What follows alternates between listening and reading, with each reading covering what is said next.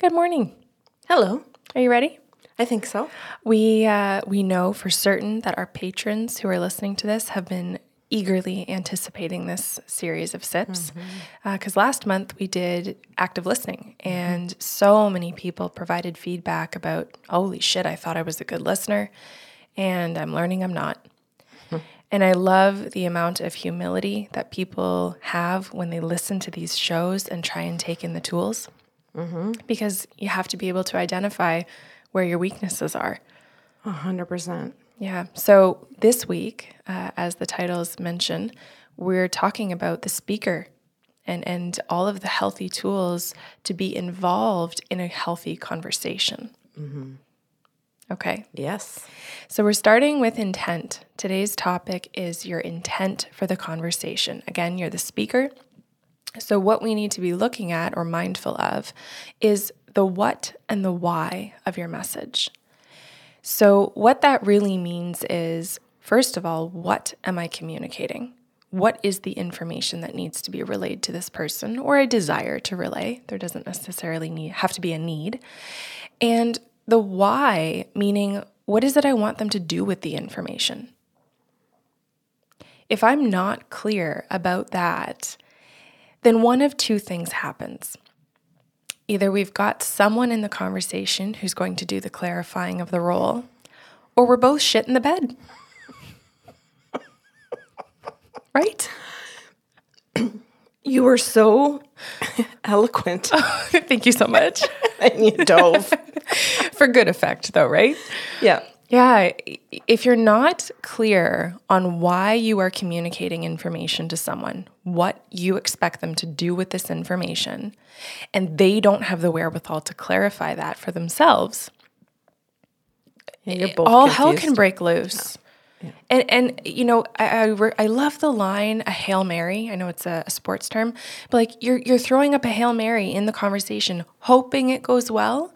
But in reality, we actually don't even know the definition of well, because if I don't know I'm looking for advice, if I don't know I just want them to listen, then I'm hoping they do what I need. Not sure what that need is yet, though. Well, I remember at times, Kelly, when I would come up to you and to to say something to you, and you would ask me that question, and then I would go, "Yeah, that's th- good question. I'll be back," and I'd walk away and go, "Why did I ask her that? Yeah, why did I bring that up?" Oh, can I can I pause for a second then? Oh yeah, Because this is really fun. Anyone who's been through life coaching with me is going to hear what you just said and go, oh, that's good. That was what Kelly called a pause. Karen literally took a pause as soon as she got challenged to make sure she didn't go into people pleasing.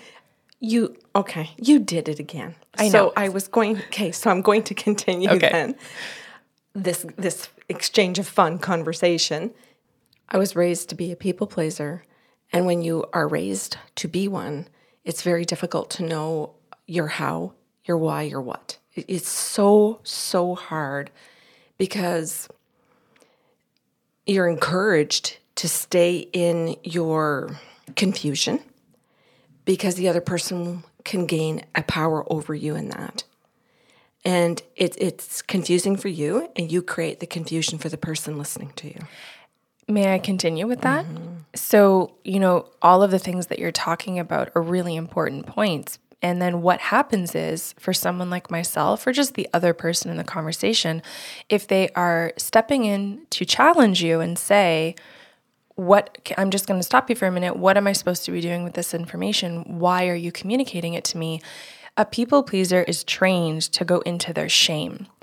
And so the shame can make them go, oh, never mind, it's not important. Because they want to get rid of the feeling, get rid of that moment mm-hmm. where they're being called out for not knowing where this is mm-hmm. going. Mm-hmm. Because again, shame just overwhelms you. But instead, you went, that's a good question. I'll be back with the answer. Insert pause, remove myself from the situation so I have the time to think. I have the time to self assess. And I remember when I first started doing that self assessment, I sat in the shame. Mm-hmm. I felt it, and I remember crying. I remember wanting to cry. Then I remember getting angry that I was raised to feel those emotions instead of healthier. And then I decided I'm not going to go into the shame. I'm not going to go into the anger about it. I'm not going to step out of it because I feel safe and I will continue to think. And then I will walk right back in there and tell her what I'm thinking. And she will make me feel safe because your response is not abusive. And so it's inquisitive. It's the mutuality that we're looking for in healthy relationships. You're looking to collaborate with me, not to have a power over me. Yeah, and I'll put it in plain and simple terms like we did last month. I'm seeking to understand. That's what you mean when you're saying collaborate. Yes. It's not that I want you to stop talking. It's not that I want, you know, this conversation to be over. I want to understand what's happening and what's expected. And as soon as you display that you're seeking to understand me, I feel safe, I feel loved, I feel that you're trying to connect to me. Therefore, I feel safe enough to connect to myself and then bring that to you. That's good. So now let's go right back into when you're the speaker, it is important for you to know why you're communicating the information as well as what you're trying to communicate. And if we're going to kind of blend into active listening and into speaker, a speaker can use terms like, listen to this. If I start my conversation by saying, listen to this, I've already instructed you to understand what I want you to do with the information. I want you to listen. Mm-hmm.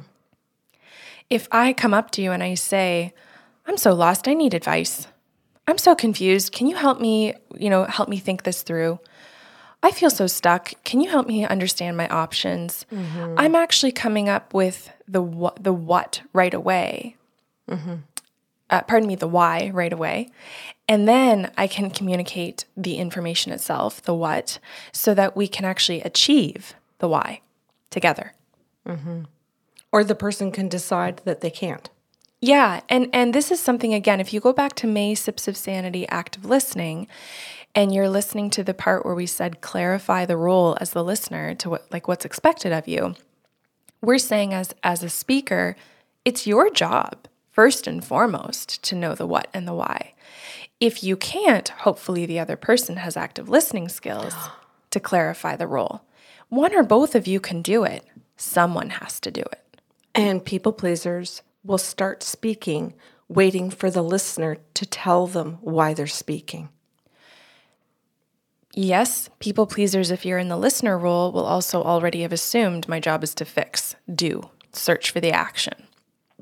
Or even tell me what I think. Mm-hmm. I'm here and I'm going to talk to you, but you need to tell me what I think because I've been trained not to think for myself. Good point. I'm going to say fucking good point. yeah, thanks. and back at you. So, clarifying the role is super important. We've hammered home the what and the why. We trust that if people have questions, they'll email us. Um, I also want to just kind of slip into this show here the importance of being concise. Mm-hmm. When you know what you're trying to communicate, hopefully you have got clear before you've gone into the conversation about what details are important, about how much backstory truly is needed, context wise, or if at this point you are offering them so many different um, channels of information, types of information, that it clouds the what. And the people pleaser will do that. When they're speaking, they will try to give somebody so many options because they're afraid they won't be right or they'll be criticized if they don't say the right one. Now, can you clarify for us what you mean by options? Oh, they they may say multiple things. They may get they may give so many choices. Do you want to go out for dinner on Friday night?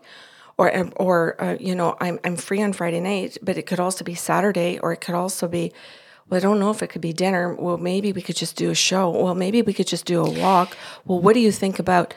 and it's it's scattered. This is really cool. You're you're giving um, them sort of an example of questions of what do we want to engage in together? My brain was actually going to a place of if I wanted to communicate to you, hey, listen to this, something about my day, and I start giving you context from four weeks ago and two weeks ago and my expectations of the future. And, and it's not about I'm inviting you to something, I'm just giving you information overload. Mm. this is also not concise. Right.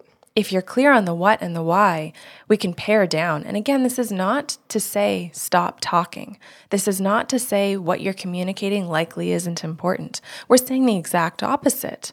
And that you can you can get to the point in a really healthy way, still have the punchline of a joke, still have the emphasis on a good story, but not lose sight of the point. Do you want to add anything? I I I um I love it. It there, that's been this becoming a better communicator, especially as the speaker. Oh, I'll say both in, in both places because I've been a ten out of ten people pleaser, and I am no longer. So I when when we're doing this conversation to create these shows for people, I understand where it's going to come from. That when they hear this, if they're the people pleaser, how they're going to hear our show. And I also understand how healthy people are going to hear our show. So I'm in as you're talking and giving the points and as we go back and forth. I don't want to bombard the people pleasers, but I really do want to reach out to them so that they don't leave. Hmm. Because the healthy people will sit here and pick up a couple of extra tools and go, that was great. It was okay, but it was, you know, I got a couple of things that's good. But I know that the that the people pleasers who truly struggle with being the speakers and they struggle with being a listener too. Mm-hmm. But I, I want them to hang in here. I want them to stay present because I know, it, as you said, it could trigger their shame. But I want them to understand that if they find one good, healthy listener, one good communicator, and I speak from experience because I found one excellent communicator, which was you, is you, and how much that attributed to the healing of the people pleaser. Mm. You only need one person who actively listens to you or who can speak clearly or you can you can even focus on only one or two of the tools that we're giving you in 5 days and it will still make a hell of a difference in your life. So just as as you're doing this and um I don't I just don't want them to run away. I want them to sit still because just as I say, being a 10 out of 10, I, I get how bad it is for them to sit here and listen to this and have anxiety because there will be so much to change. But you don't have to change everything. You can change one thing. When Kelly says one question, the how or the, the the what or the pardon me, the what and the why, you could pick just one and work on it and then ask yourself you could stick that post-it note on your po- on your computer before you get up from your desk to uh, go ask a coworker question you could put those post-it notes someplace before you go ask your boss. And i remember jumping up and wanting to ask when i was employed with other like in agencies. I wanted to go and ask and make sure so that i was doing everything perfect. Mm-hmm. Because the people please are so afraid of criticism that you got to get it all done perfectly.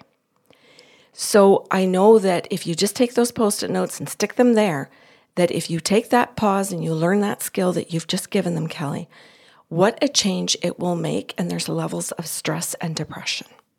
Mm-hmm. How it will increase their self esteem. And what we're doing here is we're giving them a process. Beautiful. Okay, that's today's show. For the complete Sips of Sanity series, join us on patreon.com forward slash by Sarlo. Thanks for listening.